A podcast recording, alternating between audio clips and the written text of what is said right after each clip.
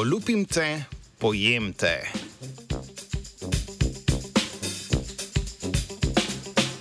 Dobro jutro. V današnjem znanstvenem Britofu se posvečamo nemški raziskovalni skupini, ki je v reviji Current Biology poročala o azijski slonici, ki olupi banane, preden jih poje.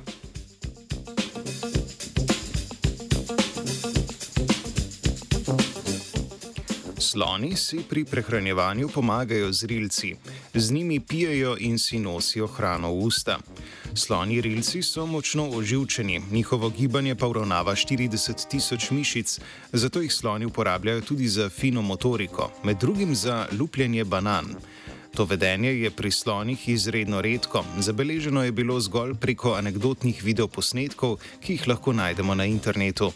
Znanstvena skupina je v svoji raziskavi opazovala vedenje azijske slonice po imenu Fa v berlinskem živalskem vrtu.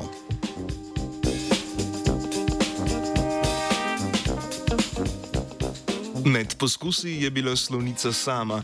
Ko se je oskrbnik ali oskrbnica približala z banano, je slonica dvignila rilenc in zagrabila konec sadeža, ga odlomila in banano stresla, da je iz olupka padla mehka sredica, ki si jo je na to nesla v usta.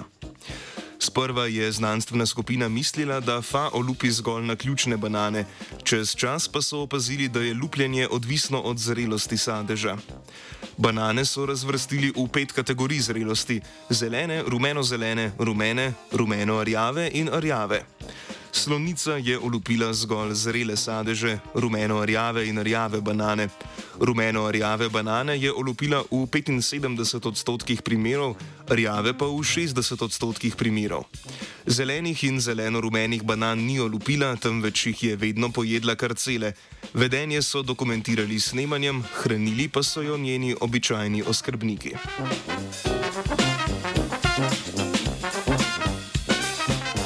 Raziskovalna skupina je preverila tudi, kako na njeno lupljenje vpliva prisotnost ostalih slonov. Preden so slone spustili k hranjenju, so po tleh razporedili rumeno-rjave banane, torej tiste, ki jih slonica navadno ulupi. Vendar v tem primeru ni olupila banan, temveč je vse pojedla cele, zgolj zadnjo banano si je olupila.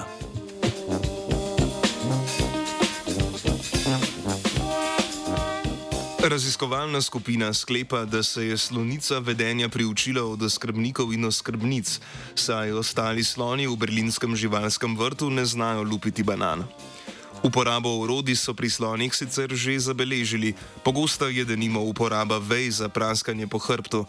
Lupljenje banan je zgolj še eno zanimivo vedenje, ki zahteva natančno kontrolo rilca. Za boljšo predstavo si lahko posnetek njenega lupljenja banan ogledate na spletni strani prispevka.